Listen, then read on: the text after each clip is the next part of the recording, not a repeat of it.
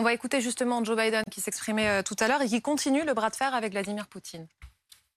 La Russie continue à commettre des atrocités. Chaque jour, les Ukrainiens en paient du, prix de leur vie. Donc nous devons envoyer des armes, des financements, des munitions et un soutien économique pour s'assurer que leur courage et leur sacrifice est un but pour qu'ils puissent continuer à faire ce qu'ils font. Il est essentiel que ce financement soit approuvé aussi rapidement que possible. Nous n'attaquons pas la Russie, nous aidons l'Ukraine à se défendre contre l'agression russe. Et tout comme Poutine a décidé de lancer son agression brutale, il pourrait décider de mettre fin à cette agression. La Russie est l'agresseur. Il n'y a pas euh, de doute à avoir. Et le monde tiendra la Russie euh, responsable pour cela. Il y a un changement de cran quand même, Natacha, vous lisiez tout à l'heure, il va demander au Congrès 33 milliards de dollars supplémentaires, dont 20 milliards seulement pour les armes, pour l'aide militaire. C'est-à-dire que c'est absolument massif. Et là, on peut dire que même s'il n'y a aucun soldat américain dans cette guerre, c'est bien une guerre par procuration. Ce sont les Américains qui sont en guerre contre les Russes. C'est-à-dire que si on fait un parallèle avec la guerre froide, là aussi, on a eu évidemment soviétiques et américains qui s'affrontaient en fait par pays interposés. Jamais on a atteint ce degré en fait de tension et de ce, volume d'armes engagées dans le, sur, le théâtre des opérations. C'est d'ailleurs c'est extrêmement frappant. Et quand on entend euh, Joe Biden là dans cet extrait-là, mhm. il précise évidemment que c'est Vladimir Poutine qui a envahi, qui est le responsable. Mais pourquoi le précise-t-il? Parce que, et on l'entend bien, il dit le reste du monde le tiendra pour responsable. C'est justement pour prévenir le reste du monde. Parce qu'il y a dans le reste du monde des pays qui ne sont pas exactement sur cette ligne-là. Et donc, il est en train d'essayer de, rallier, de, rallier d'autres pays à la cause euh, occidentale. Et cette, euh, on, sent bien, quand, si on analyse vraiment toute la, toute, la, conférence de presse, qu'il y a ce, basculement. C'est-à-dire, je ne sais pas si, si, vous serez euh, d'accord avec cette lecture, mais on a l'impression que les États-Unis, au départ, face à l'invasion qu'ils avaient donc euh, annoncée, on avait déjà formé l'armée ukrainienne et on réagit en se disant on va les aider à se défendre et on va, les Ukrainiens, les Russes vont engager des négociations pour essayer d'arrêter au plus vite. Et que petit à petit, l'ampleur de l'aide militaire a fait basculer les buts de guerre des uns et des autres, c'est-à-dire des Russes qui ont été obligés de se replier, mais aussi des Américains qui se sont dit que c'était peut-être que finalement l'Ukraine pouvait gagner, c'est d'ailleurs ce que dit Joe Biden, et que peut-être c'était l'occasion donc d'amplifier pour essayer de, mettre fin totalement aux velléités de Vladimir Poutine d'envahir qui que ce soit, voire de compter comme une puissance euh, régionale. Est-ce que les buts de guerre américains ont changé? Ah, ils sont évolués, indiscutablement. Et euh, c'est vrai qu'on est obligé de les suivre avec beaucoup d'attention, nous les Européens, parce qu'on est directement impactés. Et qu'en fait, euh, la lecture euh, est, est, je la suis. C'est-à-dire qu'on est dans un moment, en plus, où en ce moment, on a toutes les caméras qui sont braquées.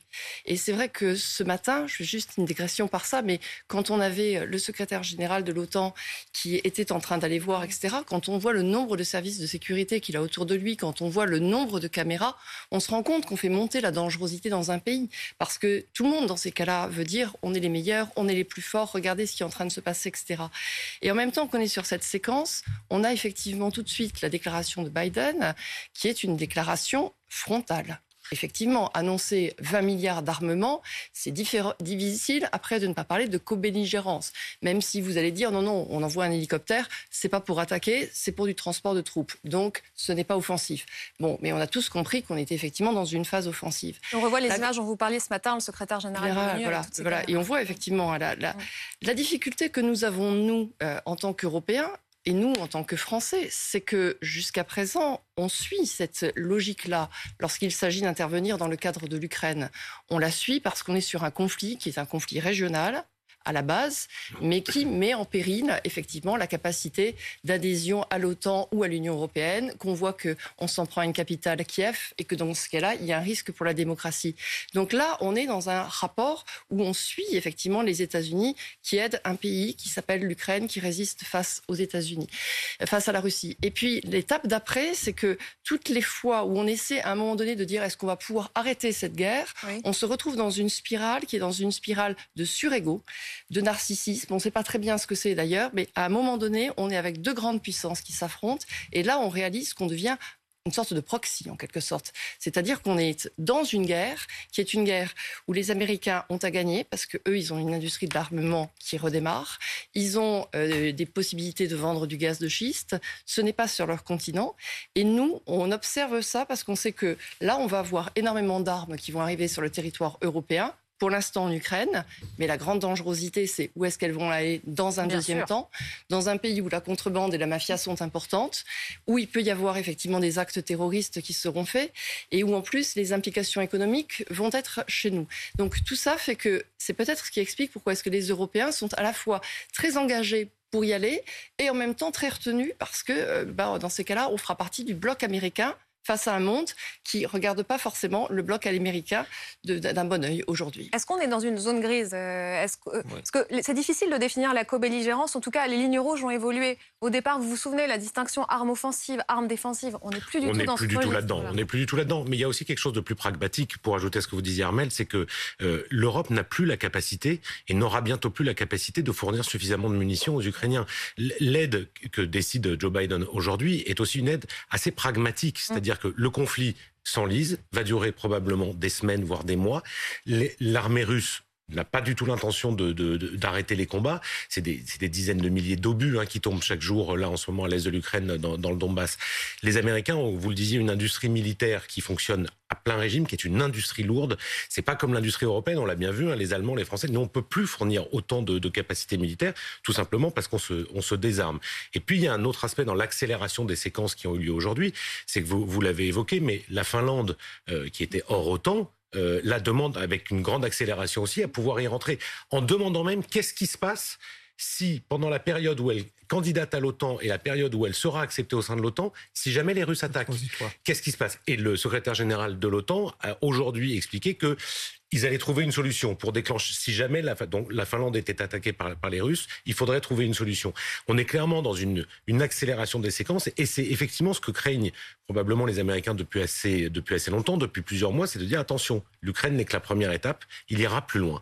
C'est probablement pour cela que les Américains mettent le paquet, c'est-à-dire que 20 milliards d'armement, d'armes lourdes, c'est bien avec un objectif d'arrêter, s'il est encore possible, les velléités de, de Poutine. C'est véritablement l'objectif numéro un. J'ajoute qu'il y a une opinion publique qui, il y a quelques temps, il y a 15 jours à Washington, qui n'était pas très inquiète et qui commence à être euh, euh, passablement euh, en, alerte sur cette question et de plus en plus du risque de conflit mondial. Il y, a, il y a 15 jours, 3 semaines à Washington, on me disait oui, bon, on va, on va y arriver parce qu'on n'est pas véritablement dans la guerre. Aujourd'hui, le fait qu'on monte d'un cran, on sent bien qu'il y a un début d'inquiétude. On se dit, mais jusqu'où ça ira et comment est-ce qu'on peut encore arrêter tout cela autre déclaration de Joe Biden, il propose de transférer à l'Ukraine les avoirs russes qui ont été euh, saisis. Écoutez. Je demande aussi un programme au Congrès pour s'en prendre aux oligarques russes afin que nous confisquions leurs euh, biens mal acquis. Nous allons saisir leurs yachts, leurs biens, tous les kleptocrates de l'équipe de Poutine quand ces biens, leurs biens seront vendus, les financements seront utilisés pour euh, compenser les coûts infligés par la Russie à l'Ukraine et reconstruire l'Ukraine. Il les traite de kleptocrates, euh, il parle de biens euh, mal acquis, qui jusqu'ici étaient gelés. Est-ce qu'il peut vraiment les saisir? C'est là où il va se poser une question de droit international. C'est-à-dire que c'est quand même un problème énorme de considérer que le droit de propriété n'existe plus, parce qu'en fait c'est ça qui est en train de se passer. Alors c'est pas la première fois, si je ne me trompe, que les États-Unis font ça dans l'histoire. Juste avant Pearl Harbor, il y avait eu déjà une saisie de biens euh, d'oligarques japonais, de même d'ailleurs qu'un embargo sur le pétrole. Et là, on est à peu près dans la même mécanique, sauf qu'il va y avoir des conséquences. C'est-à-dire que si le message qui est envoyé dans le reste du monde, c'est de dire quand vous mettez des avoirs dans des banques américaines vous pouvez vous les faire saisir si à un moment donné votre pays bascule dans le camp du mal. Euh, on va, ça risque fort d'accélérer la dédollarisation de l'économie mondiale et le passage vers le yuan ou vers des monnaies qui seront un peu plus, un peu plus sûres pour ces oligarques. Je, souscris complètement à ce que vous avez dit, mais je rajouterai également sur le plan pratique, puisqu'on est au milieu d'une guerre. Sur le plan pratique, je pense que c'est euh, une, une annonce euh, symbolique, mais effectivement, il a dit on va les saisir, on va les vendre, et puis on va mettre cet argent à disposition de, la reconstruction, en tout cas du, fait de guerre. Mais avant de pouvoir les vendre, je vais vous dire qui ira acheter un yacht de 90 millions de dollars qui aura appartenu à un oligarque russe, vous n'allez pas vous y risquer, etc., euh, etc. Donc c'est plus symbolique qu'autre chose, et je crains effectivement, je rejoins ce que dit Natacha Polony, je crains effectivement qu'il n'y ait un, retour de, euh, de bâton parce que les uns et les autres vont se dire, ben, euh, pourquoi est-ce qu'on ferait confiance aux banques américaines? J'ajoute que demain on dira, c'est vrai pour les Russes, et puis on aura d'autres organisations non gouvernementales qui nous diront mais regardez les autres biens ah d'autres oligarques, d'autres responsables étrangers, parce qu'il n'y a pas que les Russes euh, dans, les banques, eh bien vous devriez faire exactement la même chose sur les biens mal acquis. Donc on rentre là dans un processus en sachant qu'on a besoin du soutien d'un certain nombre de pays en, développement, dit en développement, notamment d'Afrique, pour qu'ils soient complètement derrière euh, euh, Joe Biden et l'Amérique pour pouvoir poursuivre cette guerre. C'est vrai qu'il ouvre une grande porte là. C'est une boîte de Pandore là. C'est un premier pas vers quoi vers, En fait, déjà, dans un premier temps, on est dans une phase violente. On a beau être dans une guerre, on est dans une phase violente au niveau diplomatique, au niveau armement, au niveau, euh, au niveau effectivement des sanctions économiques. Alors évidemment, Vladimir Poutine est sur une phase d'invasion de l'Ukraine. Évidemment, euh, on sait qu'un appétit de guerre ouvert, on ne sait jamais quand est-ce que ça s'arrête, et qu'à la base, il pouvait peut-être prendre le Donbass, mais à force de lui dire euh, on va te détruire, on va toucher toute l'industrie d'armement russe, forcément, il peut se défendre ailleurs. On pense à Odessa, on pense à la Moldavie, on pense à plein d'autres choses.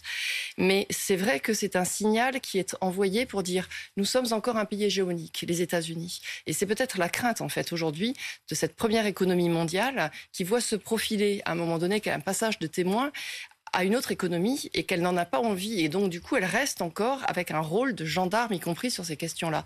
Mais on est sur quelque chose qui forcément euh, atteint, j'allais dire, presque la psychologie des gens. C'est-à-dire qu'à partir du moment donné où vous dites ça, quand vous parlez de, de vol, c'est effectivement ça. Et dans une moindre mesure, on peut faire un comparatif avec un autre pays qui a connu ce genre d'événements-là, c'est l'Iran, par exemple. L'Iran qui a eu des avoirs bloqués, euh, plus de 50. Alors quand on discute, on ne sait jamais si c'est entre 50 et 100, ça dépend comment est-ce que les uns et les autres comptent. Mais pour vous dire, on est en train de parler de milliards de dollars. Hum. Donc quand on hésite entre 50 et 100, c'est qu'il y a de l'argent quand même qui est bloqué. Et donc euh, cet argent-là, effectivement, il, n'appartient plus aux Iraniens. Et les Iraniens disent parfois qu'ils ne les reverront pas parce qu'ils disent si jamais, à un moment donné, on vient signer des accords, dans ces cas-là, il faudrait que les États-Unis nous les rétrocédent. Et, ils ne voudront pas le faire. Donc euh, on est dans cette complexité-là. Et vous voyez, chaque fois qu'on parle de sanctions économiques, ce qu'on voit finalement, c'est qu'à chaque fois, on est sur une marche de plus en plus haute et que finalement l'Ukraine est une marche encore plus haute. On peut ajouter d'ailleurs que euh, Joe Biden en profite pour reparler de la dépendance des pays européens euh, aux hydrocarbures russes en disant ils n'ont pas assez fait leur transition vers des, des, énergies propres alors que nous, nous le faisons. On peut peut-être rappeler que euh, c'était vrai encore la semaine dernière, euh, les, les, Américains euh, achètent 100 000 barils de pétrole russe par jour parce que les contrats durent jusqu'au 1er mai, que donc là aussi on est dans un discours en fait, on est en effet dans cette espèce d'affirmation d'une hégémonie et d'un rôle euh, de gendarme du monde. Oui, mais c'est aussi un discours qui est à destination, il ne faut pas oublier aussi des, Russes, euh, des Russes eux-mêmes, et que ces discours européens ou américains ont aussi pour vocation d'essayer de déstabiliser au maximum l'économie euh, russe évidemment, mais aussi probablement l'entourage de Poutine, quel que soit cet entourage, que ce soit les grands patrons, mais aussi des militaires c'est effectivement, vous avez parfaitement raison, beaucoup de symboles et beaucoup de discours, mais il y a aussi derrière la volonté d'essayer de faire tomber Poutine. Ah oui, il y a une stratégie, le, bien sûr. Le, moyen. Et puis tout ça tombe bien. en parler dans un instant, désolé. Je dois, je dois envoyer la pub. Dans un instant, nous allons aussi à Kiev, puisqu'il y a eu plusieurs explosions. À tout de suite.